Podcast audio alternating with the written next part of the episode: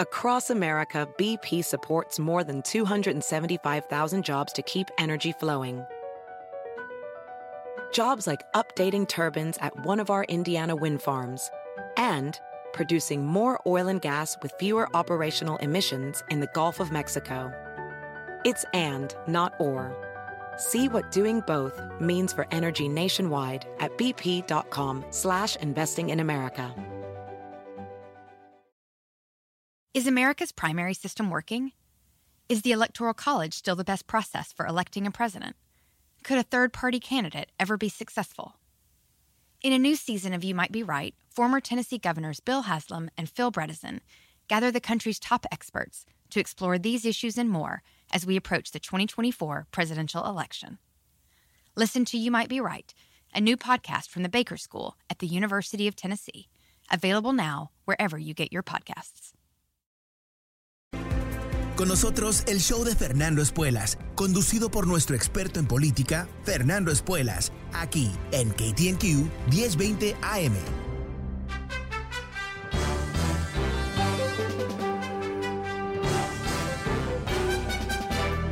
Hola, ¿cómo estás? Soy Fernando Espuelas desde Washington. Muy buenas tardes y gracias por acompañarme. Empezamos una nueva semana juntos uh, con una historia realmente muy, muy, muy jugosa. Uh, Rolling Stone, que es la revista de música, pero también escriben sobre política, publica una nota este fin de semana que dice que dos organizadores del, uh, de los eventos del 6 de enero, gente en la órbita de Trump, están uh, por hablar con el comité de investigación. Y esto por lo que sabemos hasta ahora sería la primera instancia de alguien que estuvo involucrado directamente en la planificación de los eventos antes y durante el ataque al Capitolio. Y por supuesto lo están haciendo porque quieren absolverse, no quieren separarse de lo que parece ser una investigación cada vez más pesada, con ciertas indicaciones que puede haber uh, cargos criminales que salgan de todo esto, más allá, por supuesto, de las 600 personas más o menos que han sido procesadas hasta ahora por participar directamente en el ataque.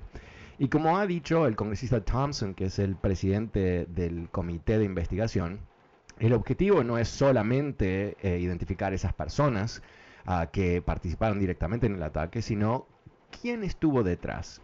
¿Quién organizó las cosas? ¿Quién pagó por los hoteles de toda la gente que vino? Uh, ¿Quién eh, eh, coordinó con la Casa Blanca y con quién en la Casa Blanca y a, a qué nivel?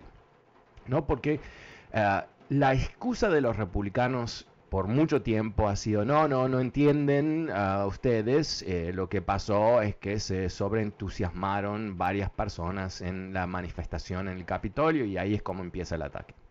Como que fue un resultado no querido de la energía de la gente. Pero eh, sin duda tú has visto los videos de ese día y has visto grupos de personas muy bien organizadas con equipamiento militar uh, marchando en fila hacia el Capitolio. Sin duda tú has visto videos de varios hombres que tenían esas uh, uh, pulseras, ¿no? Esas, eh, eh, ¿cómo se dicen? ¿Cómo se dicen?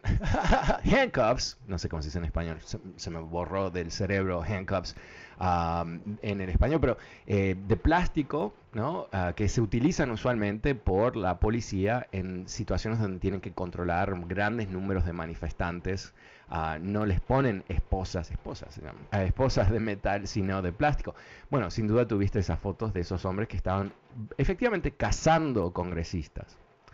Bueno, entonces, este testimonio que adelanta Rolling Stone de estas dos personas que fueron parte del equipo que organizó y dicen tener evidencias de altos niveles de coordinación con la Casa Blanca directamente, en particular con Mark Meadows, Chief of Staff, ¿no? el jefe de gabinete, efectivamente, el jefe de la Casa Blanca, eh, que por supuesto colaboró con Trump. Si recuerdas, él participó en el esfuerzo de robar las, los votos en Georgia, él participó de las llamadas uh, con Raffensperger, el secretario de Estado, él también fue a Georgia para ver si podía mover los votos personalmente. Uh, y lo que se está empezando a entender, y, y, creo que aquí tenemos que ser muy humildes con la información que tenemos hasta ahora, lo que creo que está ocurriendo es, eh, em, empezamos a ver uh, lo que puede ser ah, la serie de, eventos, lo que ha sido el panorama de ese día y antes. Y es como un mosaico, ¿no? Un mosaico, si recuerdas, es, esa figura artística donde se muestra, no sé, un, castillo, una vaca, una ballena, lo que sea, pero se, se dibuja con ah, piedritas de colores. Y es realmente un arte maravilloso. Pero ¿qué es lo mágico de un mosaico? Es que tienes que imaginarte todo la imagen que se está eh, creando con el mosaico, pero de piedritas, pedacito a pedacito. Y lo que tenemos ahora con eh, los eventos del 6 de enero son esas piedritas que poco a poco se están ah, organizando, se están, están armando esa imagen de lo que ocurrió. Y cada vez tenemos más indicaciones que el ataque del 6 de enero no fue un evento ah, aislado, sino que fue eh, un evento que salía o, surgía orgánicamente de las preparaciones que se habían hecho. Ahora, una vez más, humildad, porque no tenemos todas las piedritas, no podemos ver exactamente lo que ocurrió, y, no podemos excedernos en nuestras ah, conclusiones. Eh, porque aquí, eh, como siempre, ¿no? cuando vemos esta situación y si realmente hubo una coordinación con la Casa Blanca que llevó al ataque del, del Capitolio, ¿qué quiere decir eso? ¿Y qué nivel de gravedad eso impacta? Eh, representa, mejor dicho, no impacta. ¿Por qué? Porque una cosa es que esto era un, un plan ah, específico ah, en donde Ah, ellos estaban tratando de poner presión sobre el Congreso para que se pare la, votación de Biden. Ahora, ¿cuándo es criminal esa, esa actividad, ese esfuerzo de activar a esa gente, de mentirles y todo eso? Es cuando tú sabes que no has sufrido un gran fraude electoral. Si las fuerzas de Trump sabían, realmente sabían que creo que es obvio que sabían que habían perdido las elecciones. Todo lo que sigue desde ahí realmente se convierte en lo que pueden ser crímenes. Porque una cosa es que ellos realmente creían que esto había ocurrido, que había un fraude electoral, que le habían robado las elecciones y todo el resto y que después hubo un exceso de entusiasmo y ahí es como las cosas terminaron mal. Eso es una cosa. Otra cosa es que desde el comienzo de todos este, estos esfuerzos de parar la votación, de hacer esas demandas, de lograr crear muchísima incertidumbre y caos en el proceso electoral de Estados Unidos, si ellos sabían que estaban robando las elecciones y todas las acciones que hicieron desde ahí realmente son parte de una conspiración real, ¿no? Una conspiración para defraudar al gobierno de Estados Unidos. Porque si tú tratas de intervenir en un proceso de Estados Unidos con mentiras, ah, eso es un fraude, ah, es un crimen directamente. Entonces, no sabemos dónde está todo esto, ¿no? Porque yo creo que el problema que a veces tenemos es, eh, tuvimos cinco años de Trump, ¿no? Desde el 2015 hasta el año pasado todavía sigue ahí, por supuesto. Em, y como un poco nos hemos acostumbrado a pensar que es, una persona con problemas mentales, ¿verdad? pero eso no es lo mismo decir que es un tremendo idiota.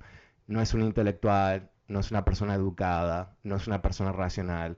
Obviamente tiene problemas psicológicos, emocionales muy graves que lo lleva a actuar como un animal todo el tiempo.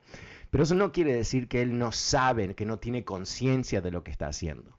Cuando escuchamos eh, la grabación de Trump con Raffensperger, secretario de, Estado de Georgia, ah, cuando Trump le pide el número exacto de votos que le daría la victoria sobre Biden. ¿Qué estamos pensando ahí? ¿Que él no sabe lo que está haciendo? ¿Que él está completamente confundido? ¿Que él tiene un, o sea, un problema ah, de, análisis, de lógica, de razonamiento? No yo creo que cuando escuchamos ese, esa grabación, lo que escuchamos es una persona que tiene, la, tiene el, tema clarísimo. ¿Qué es lo que quiere? Quiere el número exacto para ganar las elecciones. O sea, es muy, muy obvio. Y después hace toda una cantidad de acciones, toma acciones ah, y hace llevar acciones por, sus secuaces para tratar de, intervenir en el voto. por ejemplo, él llama a una investigadora de la Secretaría de Estado de Georgia, una señora que nunca, jamás en su vida iba a recibir la llamada de un presidente de Estados Unidos. Él la llama para básicamente eh, motivarla a que robe las elecciones. Entonces, todo esto es un, es un panorama eh, bastante complejo en donde los estándares, estándares para qué es un crimen y qué no es un crimen eh, es, me superan, por supuesto, no soy abogado. Ah, pero ah, hay una persona en Twitter, en particular, no existe solamente en Twitter, ah, Lawrence Tribe es un ex profesor de Derecho, de Leyes de Harvard, que ha argumentado varios casos constitucionales en frente de la Corte Suprema de Estados Unidos. es un demócrata, eso te lo, te lo, comento porque es importante, él tiene un punto de vista político, no es necesario esconderlo, pero ¿qué es él? Él es un experto, es un experto. Y él ha mandado en las últimas semanas series de tweets explicando qué leyes posiblemente fueron violados por Trump y su elenco, sus pandilleros. Eh, cosas importantes, cosas que no menores, cosas que si eh, realmente se investigan y se, logra una imputación a través de un gran jurado o lo que sea, representan potencialmente años de cárcel para diferentes miembros de la pandilla de Trump. Ahora, él no tiene poder, o sea, tiene poder de influir, no tiene poder directo. Eh, te comento lo de parte de demócrata porque solamente, eh, o sea, él eh, tiene una conexión emocional, pero reitero, es una persona que realmente es, ah, bueno, mm, yo diría entre, entre los máximos expertos ah, de, de los temas constitucionales y leyes federales en Estados Unidos. Bueno, te quería contar eso porque yo creo que eh, nos tenemos que preparar para algo divertido. En los próximos meses, más y más de esta información se va a filtrar. Y vamos a cada vez eh, cobrar un entendimiento mucho más profundo de lo que ocurrió.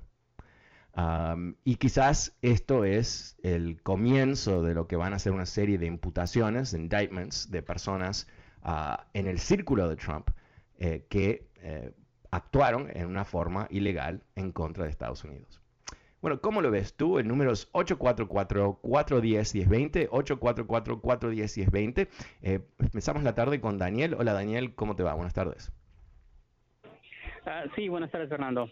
Ah, la razón por la que hago esta llamada es porque me gustaría que dejes de decir que yo estoy en contra del Partido Demócrata simplemente porque porque critico a la corrupción que muestra Joe Manchin y la ineptitud que, que, muestra Joe Biden como presidente. Oh, oh, ok, pero Daniel, Daniel, eh, pero, espera un segundito, pero entiendo, entiendo lo que tú dices, pero, pero ¿no te parece eh, un poco absurdo realmente? Eh, o sea, tú le encuentras el pelo a la leche de los demócratas totalmente, es tu derecho, bravo, perfecto, pero nunca ah, traes un aporte real honestamente, cuando me llamas.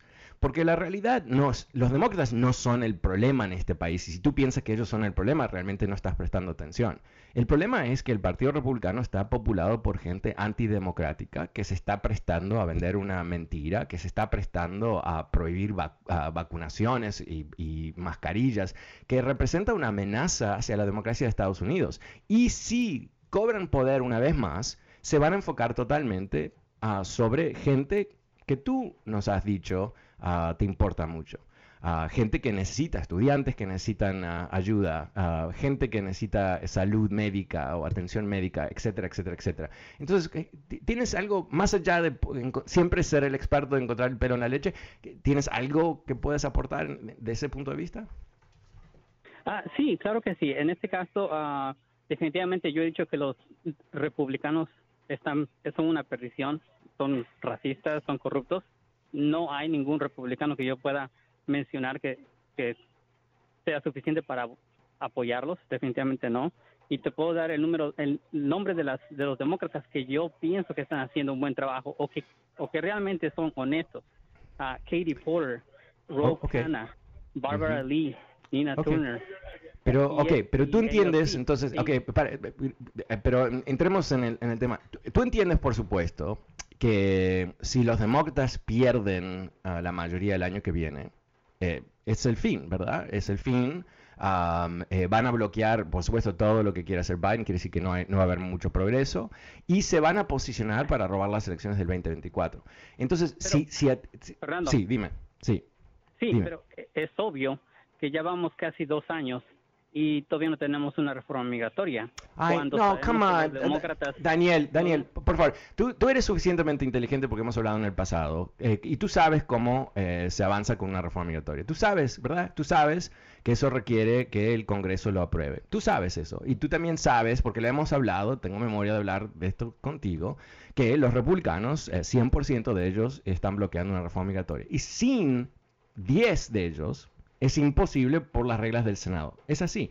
Entonces, que, que, que, tú digas, eh, eh, o sea, por eso a veces me, me, confundes, porque por un lado suenas inteligente, pero a, veces dices cosas así, ¿no? Y hace casi dos años, en realidad no, hace menos de un año de las elecciones y más o menos que 10 uh, meses de eh, cuando los demócratas entraron. ¿ok? Primero no son dos años, pero en fin, aunque fuera dos años, la problemática es igual, ¿no? Los republicanos bloquean la reforma migratoria porque los votantes que ellos tratan de atraer son personas que están en contra de los inmigrantes en este país.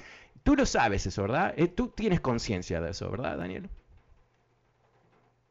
No se cuenta con los republicanos para una reforma migratoria, pero también tenemos que hablar de los demócratas que no están a favor. Daniel, una vez más, y, voy a pasar a otra llamada en la brevedad, porque eh, yo sé que tú me entiendes y no sé si no me respondes lo lógico.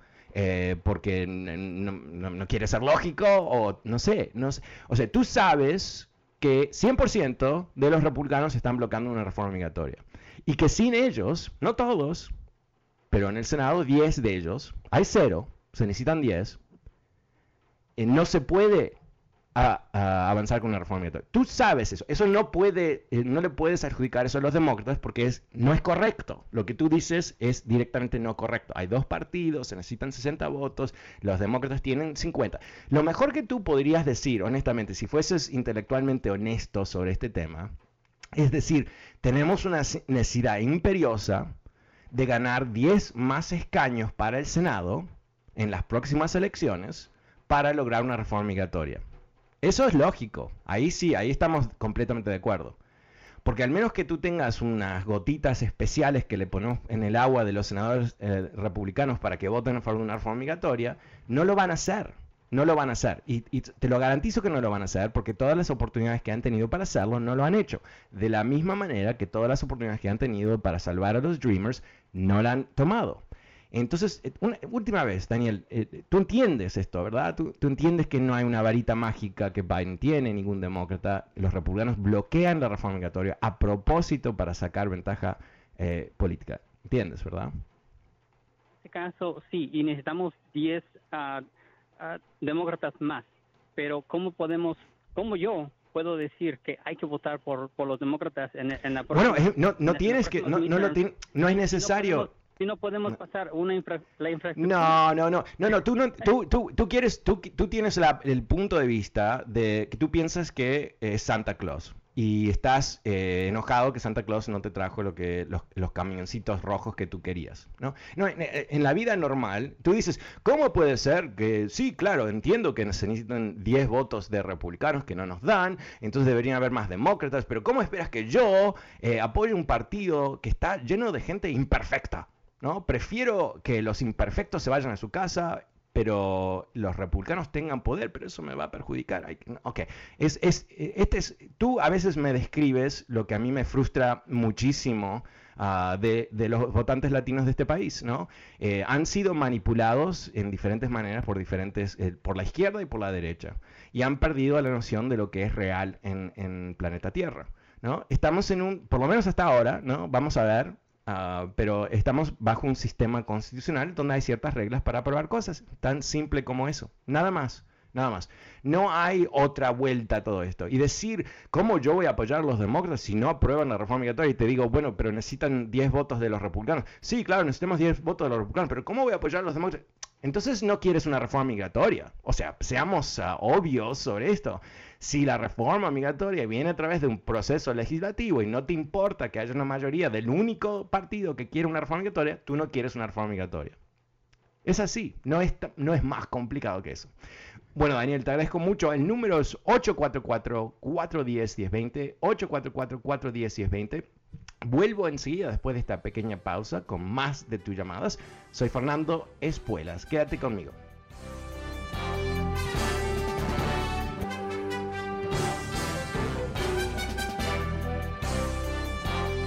Hola, ¿cómo estás? Soy Fernando Espuelas desde Washington. Muy buenas tardes, gracias por acompañarme. Te vengo contando sobre esta explosiva nota, este reporte del Rolling Stone ah, en donde dos organizadores, no sabemos si son hombres o mujeres, eh, ah, de los eventos de Trump alrededor del 6 de enero, ahora están hablando con el comité de investigación parte de lo que le van a decir al comité aparentemente es que varios congresistas republicanos participaron en la planificación de ese día.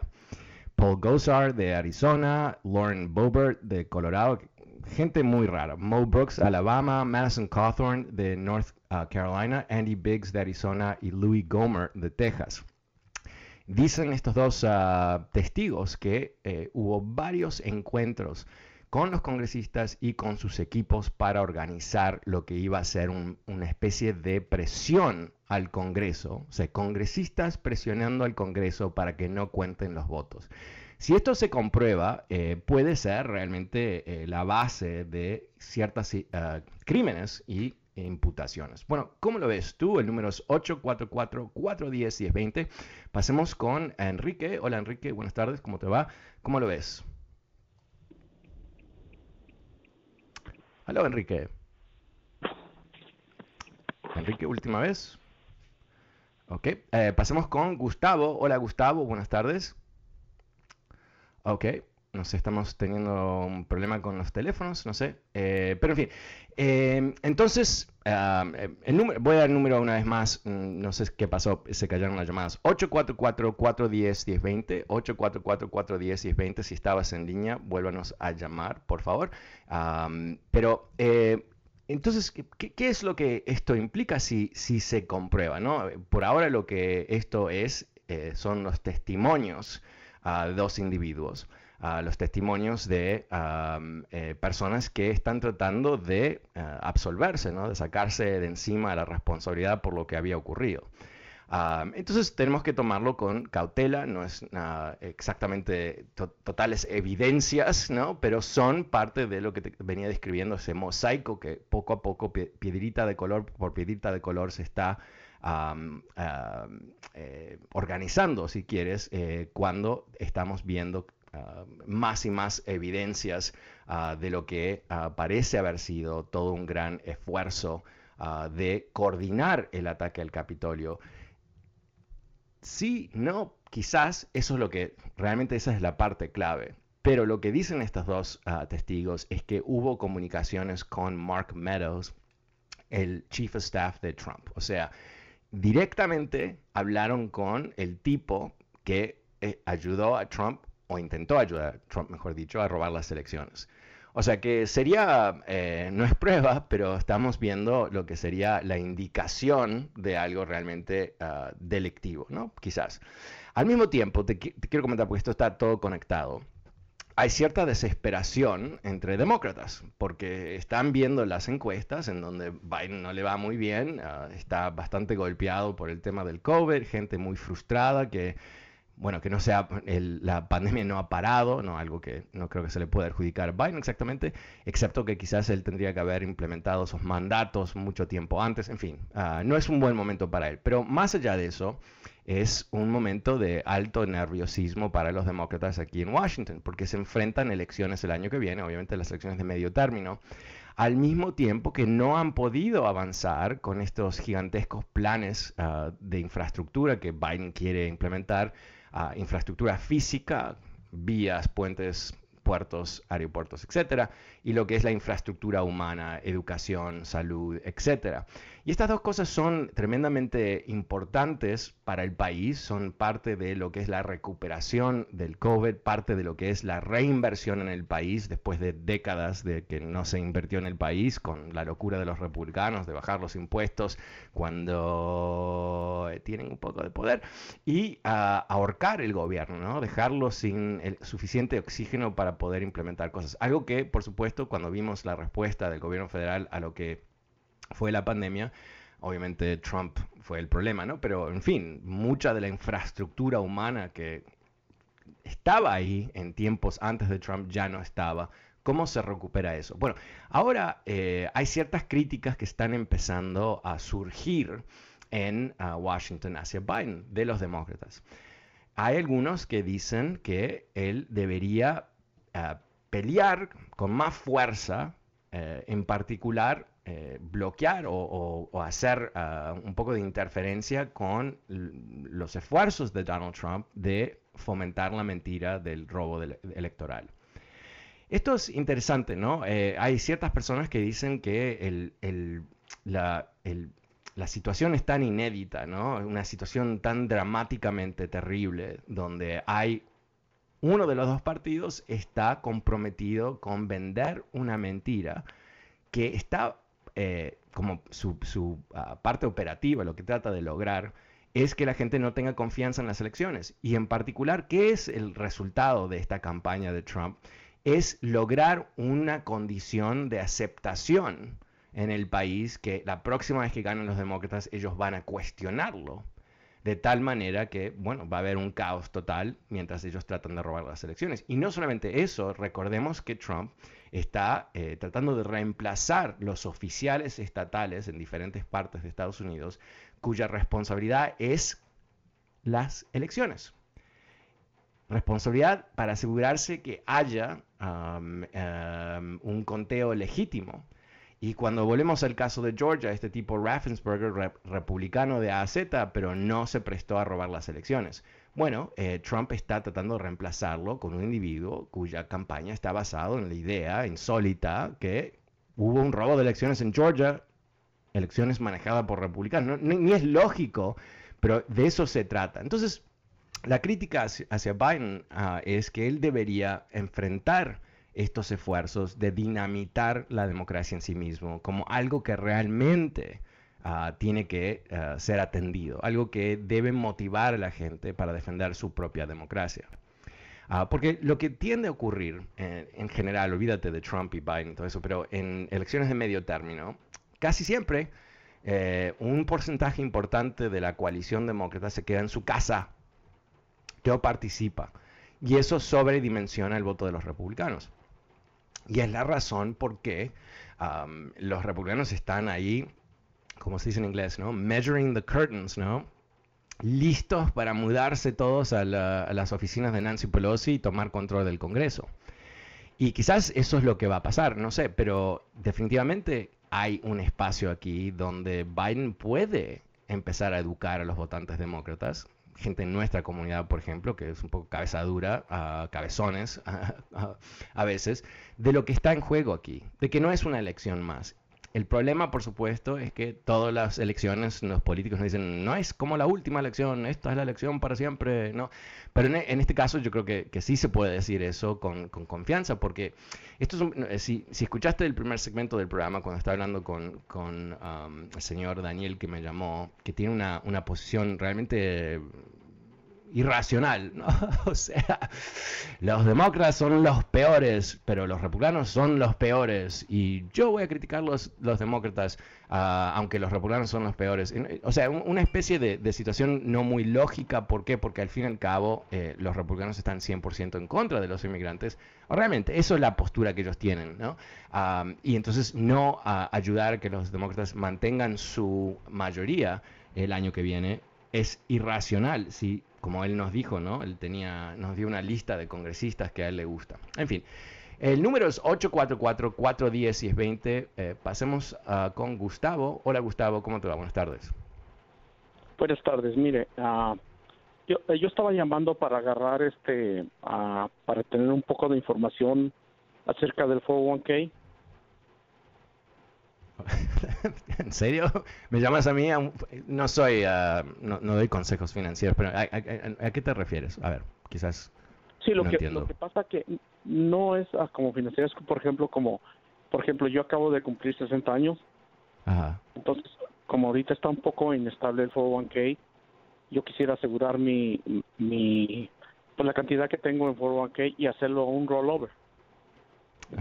¿Y por qué me llamas a mí con este tema? no, entiendo. Entonces es que yo agarré este número aquí en uh, aquí en esta, a lo mejor estaba equivocado. Disculpe. Ok. disculpe. Ok, ok, Gustavo. Sí, mira, eh, sé que hay programas en esta estación que tratan con temas financieros. Creo que son en la mañana. Creo que eh, Julie eh, creo que es a las 12 de la tarde, si no me equivoco, en Los Ángeles, por lo menos, no sé, en el resto del país ella es una súper experta de estos temas y te va a poder guiar ah, totalmente. Yo no, yo no sé nada sobre esos temas y sería mal, uh, mala idea que te, que te dirija a ti con, con, algo que se aproxime a un consejo. Gracias Gustavo y suerte. Eh, pasemos con Leo. Hola Leo, buenas tardes, ¿cómo te va? Ah, buenas tardes, don Fernando, mucho gusto. Gracias, igualmente, ¿cómo te va? Bien, bien, aquí bajo el agua. ¿Sabes qué, Leo? Em, perdón, Leo, te voy a interrumpir ya inmediatamente y me disculpo de hacerlo porque me di cuenta ahora que se acaba el segmento. ¿Me, ¿Me esperas durante el comercial y volvemos juntos? Muy bien hecho, está bien. Ok, de acuerdo. Bueno, eh, vamos a lo siguiente. Vamos a ir una pequeña pausa. Esta es la última pausa del programa esta tarde. El número es 844-410-1020. Vuelvo enseguida con Leo, que amablemente me espera. Ah, y espero que tú te quedes conmigo también. Soy Fernando Espuelas. Vuelvo enseguida.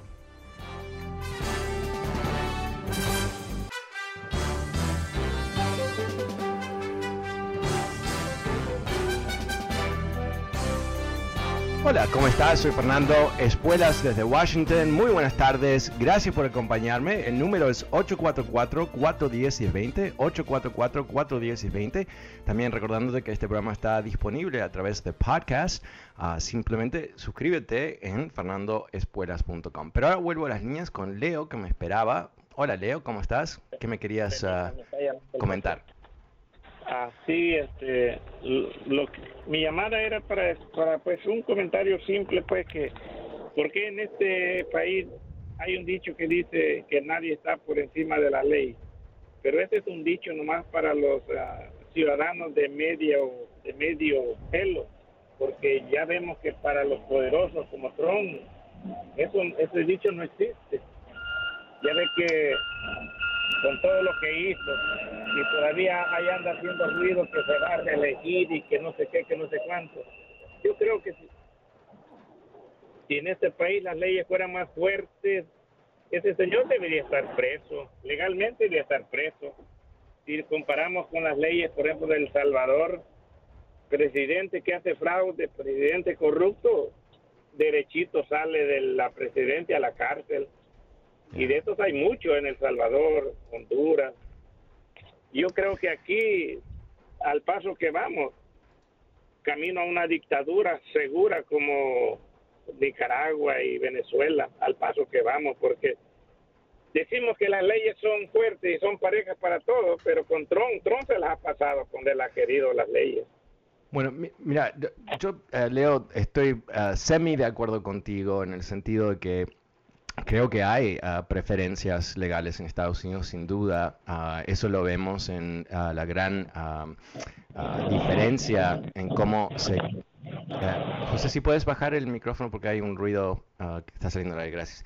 Em, eh, cuando vemos la, diferencia en las sentencias que se le dan a las personas por el mismo crimen dependiendo en su raza, y eso no lo podemos percibir uno por uno, pero cuando vemos las estadísticas del porcentaje de personas eh, latinas, por ejemplo, que son encarceladas por, ah, por un tema de drogas versus el mismo crimen, el mismo monto de drogas de una persona blanca, realmente vemos que hay un tratamiento dispar en esta sociedad. Pero yo creo que eh, cuando hablamos sobre Trump, eh, tú y yo podemos ver lo que pensamos que son crímenes, pero bajo la ley, ¿no? Cómo se comprueba un crimen es mucho más complicado y menos mal, porque si no estaríamos en Rusia, donde el, Putin decide qué es un crimen y quién va a la cárcel y quién no va a la cárcel. Entonces, eh, mira, yo entiendo tu frustración, ah, pero aquí hay un, sistema de leyes y ah, se tiene que investigar a fondo y se tiene que descubrir qué es lo que él hizo simplemente ser un necio mentiroso no es un crimen, ¿verdad? Ah, simplemente ser un fraude, no digo un fraude con dinero, pero un fraude de posicionarse como un tipo de persona diciendo otra persona, no es un crimen en sí mismo. Eh, eso es lo que se está por descubrir. Uh, ¿Hubo un crimen, sí o no? Eso es lo que no sabemos todavía. Y yo comentaba sobre Lawrence Tribe, este eh, eh, ex profesor de Harvard, que es toda una eminencia en el mundo legal que él dice que él ve indicaciones de un crimen, pero él no, no, yo trato de ser más cauteloso que él porque él sabe más que yo. Eh, pero él dice estas cosas se tienen que comprobar a través de una investigación. Y eso es la segunda parte de todo esto con Trump y por qué va a tomar más tiempo de lo que quizás te gustaría a ti y a mí. Es que realmente debe haber un estándar más alto para procesar un expresidente. Y la razón que digo eso es porque no queremos entrar en el juego de que los que ganan eh, persiguen a los que perdieron. ¿no? Eh, queremos que sea muy, muy raro y que el estándar sea altísimo cuando se decide investigar a un expresidente. Y yo creo que eso es no solamente algo justo relativo a lo que ha hecho Trump, sino necesario para que el próximo loquito que quiera hacerse el gran dictador eh, termine eh, pensándolo dos veces antes de jugarse en ese tipo de maniobra. Pero definitivamente yo creo que eh, todos estamos frustrados, ¿no? Porque parecía insólito. Él ha podido librarse de responsabilidad a través de toda su vida. ¿No? Eh, cuando hablamos de las diferentes acusaciones que mujeres han hecho contra él, no ha tenido ninguna consecuencia, por ejemplo. Sabemos que él ah, fue un fraude varias veces, como por ejemplo con Trump University, donde tuvo que pagar una multa de 25 millones de dólares. O sea, más evidencia que eso es imposible, ¿no? Pagar. Imagínate Trump que, que le cobra al Secret Service cada botellita de agua en uno de sus clubs si él va a pagar 25 millones de dólares sí por sí. No, es lo, que, lo mejor que él pudo lograr después de años de luchar contra esos pleitos. Y él ahora se enfrenta con, ah, bueno, con ciertos riesgos reales que no tenemos que imaginarnos mucho en el futuro. Ah, el ah, procurador de Manhattan, eh, como tú sabes, está llevando a cabo una investigación bastante exhaustiva de las operaciones de su negocio, de, los, las presuntas presuntos fraudes llevados a cabo en su empresa. Eh, ¿Qué implica eso para Trump? Eso no lo sabemos, porque recordemos que como un buen mafioso, Trump no usa email no, no pone sus ah, deditos ah, sobre el gatillo del arma, ¿no? Ah, él logra que otros lo hagan por él. Entonces es complicado, pero es complicado a propósito porque él creo que fue inspirado por los capos de la mafia. Los capos de la mafia no tienen memorándums, ahora vamos a robar el banco, ¿no? Y después vamos a matar a, Enrique porque no nos gusta Enrique, y etcétera. No, eh, son conversaciones que si después entra la FBI o quien sea, eh, dicen, no, yo no dije eso, no hay ningún récord, no hay ningún voicemail, no hay nada, ¿no? Y eso es un poquito lo que creo que, no, creo, es obvio que hizo Trump también. Leo, muchas gracias. No te frustres demasiado porque yo creo que estamos frente a, no sé, no sé eh, si es el fin del comienzo, el comienzo del fin, pero no estamos en el comienzo del comienzo, por lo menos. El número es 844-410-20. Pasemos con Manuel. Hola Manuel, ¿cómo te va? Buenas tardes. ¿Cómo lo, cómo lo ves tú? ¿Cómo estás? Este... Buenas tardes. Buenas tardes, Fernando. bien, bien. te hacía una pregunta, Fernando. Sí. Cada que escucho programas como el tuyo o de que hablan de política, fíjate que me hacen creer menos, menos en la política, no sé por qué razón. Hmm. Me hacen creer porque yo siento que ustedes, los, los, los comentaristas o los que ponen la voz en el pueblo, siento que ponen a, a uno contra otro. No sé si me equivoco, ¿verdad? Bueno, pero estás diciendo algo bastante general. Quizás puedes aterrizarlo, Manuel, y, cuál es exactamente qué es lo que tú ves que yo hago uh, que, te parece que no es correcto. Ok, mira. Uh, tú estás mucho en, favor de, los demócratas, ¿o me equivoco? Estoy en contra de Trump. Y eso me hace estar a favor de los demócratas. Ok, estás en contra. Porque tenemos dos opciones. Tenemos el partido de Trump y tenemos el partido que no es de Trump. Entonces yo me voy a aliar con el partido de no de Trump. no, yo sé, pero hoy en día ya no está, ya no está Trump. Sí está. tenemos Al, al, que gobierna al, al, país, que es este, el, el, demócrata. Pero tú, tú sabes que, no, que no hacer un... El, permíteme, ¿por qué no hacer una, un convenio entre... Ya parecemos partidos de, de un tercer mundo que se pelean a ver quién dice más mentiras o quién dice más. No, no, no, eso no está ocurriendo. Eso no es lo que está ocurriendo. No, los demócratas no están mintiendo todos los días sobre todo tema. Los demócratas no están inventando resultados electorales que no existen. Ah, los demócratas no están ah, llevando a cabo eh, esfuerzos de mentir sobre vacunas y todo eso. No. Eh, tú, quizás lo que te molesta es que yo estoy eh, ah, criticando duramente a los republicanos. Eso es lo que te molesta. No, porque yo no soy ni, republicano ni demócrata, tú, este, Fernando.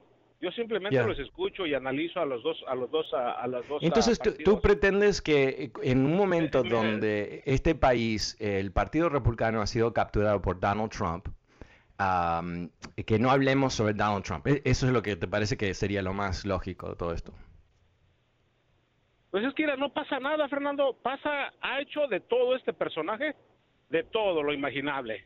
Ahora con lo que estás diciendo tú, y es para que estuviera en la cárcel. Y no pasa nada, no hace nada. no, no, lo están investigando. no, no, pero el Partido Demócrata no lo va a investigar a Trump, no es el papel del Partido Demócrata. Las autoridades que no son partidarias. Ya, ok.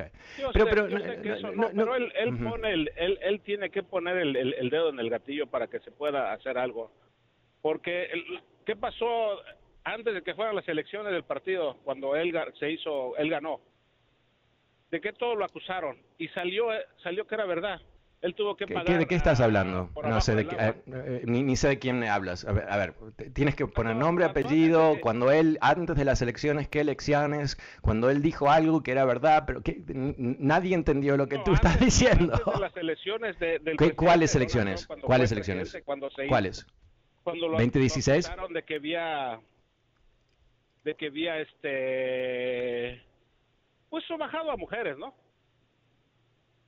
Ok, no, entiendo nada que tú me dices. Usted, tú, estás hablando de que, de que, eh, ¿cuál, es tu punto? Porque creo que no tienes la historia muy presente en tu memoria, y entonces estás diciendo cosas que no, no, no entiendo, honestamente, qué me dices. ¿Cuál es tu punto? ¿Por qué no debemos hablar sobre Trump en un momento? A ver, te voy a hacer una pregunta nueva. Eh, eh, bajo tu criterio, en un sistema político como el nuestro, donde hay dos partidos y uno de los dos partidos eh, está aliado con un hombre que dice que las elecciones son un fraude y que Biden no es presidente de Estados Unidos, aunque él ha sido confirmado en la presidencia varias veces, que no, no, hablemos de él, porque de alguna manera no hablando de él eh, es un servicio para la gente quizás, ¿no? Porque manteniendo la gente ignorante, eh, de esa manera no se va a dar cuenta que realmente lo que tenemos aquí es un, peligro a la democracia. ¿Eso, es lo que tú pretendes? No, en absoluto, en absoluto. Yo lo contrario. Al contrario, quiero que se haga la democracia y que sea de verdad demócrata todo. ¿Me entiendes? Yo al contrario, y no apruebo lo que haya hecho él, ni estoy con él. ¿Me entiendes? Ok, entonces tu punto no, no me cierra, entonces... No, no, no, a lo mejor no me entendiste Fernando. Ok, explícame, dame la oportunidad de entenderte los escucho a ustedes y, y, uno no hables de ustedes porque sabes que no, yo no me yo no coordino con nadie, yo decido lo que digo, no sé quién qué dice quién en ningún otro lugar, no somos ustedes porque no, no hay un equipo ni tampoco tenemos a, los a los medios, a los medios. Ok, tampoco ahí diría porque si tú escuchas a, Fox News eh, te van a decir cinco veces al día que el mejor presidente de George Washington es Trump, ¿no? Y entonces eh, no vas a escuchar lo que lo que diga. Pero pero sabes que no me no, no llegué a entender la crítica al fin y al cabo. Eh, no, no, quieres hablar sobre Donald Trump, ¿por qué? ¿Cuál es la razón? Ay, Fernando, la verdad que no, no, no, no, no me entendiste lo que te estaba preguntando. No, pero, pero, eh, pero te estoy dando tantas posibilidades para que me lo expliques. Explícamelo. Ajá. ¿Por qué? Bueno, dices tú que se enfocan en él para que no vuelva o no quiera reelegirse. Él es un peligro para la democracia. Él está, mandó una carta, te voy a decir lo que hizo hace dos semanas atrás. Mandó una carta con del presidente Trump, no es presidente, eh, al secretario de Estado de Georgia, diciendo que basado en las evidencias que han surgido, él tiene que eh, ir hacia atrás y desertificar las elecciones presidenciales. Dos semanas atrás hizo eso. O sea, desde su, su exilio en Mar-a-Lago, él está emitiendo mensajes diciendo que las elecciones no fueron legítimas. Esto no es, mira, si él estuviese ahí en su palacio en la Florida, diciendo yo quiero ser presidente la próxima vez y la próxima vez voy a ganar por más votos y voy a, no sé, eh, hacerlo, no sé, no sé qué, haría, no, no sé qué diría, más allá de hablar sobre él mismo. Ah, ok, está bien. Entonces ahí podemos determinar, ¿nos importa Donald Trump? Eh, quizás no, porque es es un, viejo medio loco y va a surgir otro candidato republicano, sin duda, porque así es como la vida. La, gente no quiere votar por un loser, ¿no? No va a querer. Los republicanos tienen demasiado orgullo propio para hacerlo. Van a elegir a Nikki Haley o quien sea. Ok. Eso no es lo que está ocurriendo. Eh, opuesto a eso. nadie ha preanunciado su candidatura por miedo a que Trump anuncie y que ellos queden afuera, porque entienden que Trump es el centro político del Partido Republicano y que si, si, si, ellos salen a básicamente decir lo más obvio que se dice en una democracia, yo puedo ser mejor presidente que cualquier otro. Eso es insultar al gran Dios, al Mao Zedong de Mar-a-Lago, ¿no? No se puede, solamente puede haber un Mao, solamente puede haber un Stalin, ¿no? Solamente puede haber un Fidel Castro, no uno, nada más, uno, no puede haber dos. Y eso es lo que está pasando. Entonces, Trump, más allá de que si es creíble o no como presidente y todo el resto, está distorsionando la democracia en estos momentos. Y lo está haciendo en otros ámbitos también, que está participando eh, en la selección de, precandidatos para el Congreso para el año que viene. Él está creando toda una, serie de endorsements um, de políticos o no políticos cuyo único mérito, e, honestamente, el único mérito es que dicen que Trump es el presidente legítimo de Estados Unidos. O sea, él está intentando elegir todo un, equipo de gente que está ah, comprometida con la mentira, que está básicamente diciendo que la democracia de Estados Unidos fracasó y que es ilegítima. O sea, están preparando eh, el campo para robar elecciones. Entonces tú pretendes que no hablemos sobre eso. Porque, bueno, porque parece que yo favorezco a los demócratas. ¿Sabes qué? Si, estuviésemos en 1933 en Alemania, yo no, no dudaría, aunque todavía no hemos visto lo peor de Hitler, uh, de votar en contra de él y salir con quien sea que es la oposición más fuerte de él. Porque cuando tú ves la maldad, cuando tú ves a alguien que está completamente enfocado en cosas malévolas, eh, poder absoluto, eh, callar a los enemigos, encarcelarlos eh, y encima una cuota de, de, incapacidad ejecutiva dramática. Veamos lo que pasó en, ah, durante la pandemia, ¿no? O sea, Estados Unidos ha tenido más muertos que cualquier otro país del mundo, aunque no es el país con más habitantes del mundo. Y en términos de porcentaje de personas, altísimo. el único país que, le, llega cerca es Brasil con Bolsonaro, que es un, pequeño Trump con, ah, que habla portugués. Entonces, eso es lo que, lo que tenemos, la distorsión, eh, los, los ataques a la institucionalidad de Estados Unidos. Eh, los esfuerzos que han llevado a cabo los republicanos de coparse con las cortes por encima de lo que han sido las costumbres de Estados Unidos. Todas estas cosas son señales de un partido que ya no cree que puede ganar elecciones legítimamente. No cree que puede ganar elecciones legítimamente. Y una vez que tú te identificas con esa mentalidad, es una mentalidad, ¿no? Eh, dead ender, ¿no? Es el fin del mundo. Eh, si no, si no agarramos las, ah, eh, los puestos políticos de más poder, perdemos todo. Eso es un poquito el argumento que ellos hacen. No es una lucha política, no es, ah, yo odio a los liberales, ¿no? Y los liberales dicen, odio a los conservadores. No es eso es algo totalmente trascendente de la ideología típica entre republicanos y demócratas. Y eso es la razón por qué hay que hablar de esto. No es una situación normal. Y, yo no sé, cuando escucho gente como tú, no sé si es que tú no sabes lo que está pasando o es que em, en realidad tú quieres un poco de este caos. Es, algo que por alguna razón te parece ah, positivo o interesante, ¿no? Eh, pero pero es, eso, es, eso lo que tenemos aquí. Ah, tenemos una, lucha de, ah, bueno, de futuros. Hay dos caminos aquí. Está el camino de retornar a la democracia habitual con partidos que se odian y se pegan con martillos en la cabeza a impuestos más altos, más bajos, más altos, más bajos. Ok, perfecto. Eso es normal, normal, normal, normal. O el otro camino es el fin de la democracia. Y aquellos que piensan, no, esto es Estados Unidos, eso no va a ocurrir, yo, ¿saben qué? He escuchado tantas personas inteligentes que conocían tanto que me habían dicho no va a pasar nada después de las elecciones del 2020, pierde Trump y fin de historia. Y atacaron el Capitolio. Bueno, me he quedado sin tiempo. Muchas gracias a todos que participaron. Vuelvo mañana como siempre. Soy Fernando Espuelas. Muy buenas tardes. Gracias y chao. BP added more than $70 billion to the U.S. economy in 2022 by making investments from coast to coast. Investments like building charging hubs for fleets of electric buses in California, and starting up new infrastructure in the Gulf of Mexico. It's and, not or. See what doing both means for energy nationwide at bp.com slash investing in America. Is America's primary system working? Is the Electoral College still the best process for electing a president? Could a third party candidate ever be successful? In a new season of You Might Be Right, former Tennessee governors Bill Haslam and Phil Bredesen gather the country's top experts to explore these issues and more as we approach the 2024 presidential election. Listen to You Might Be Right, a new podcast from the Baker School at the University of Tennessee, available now wherever you get your podcasts.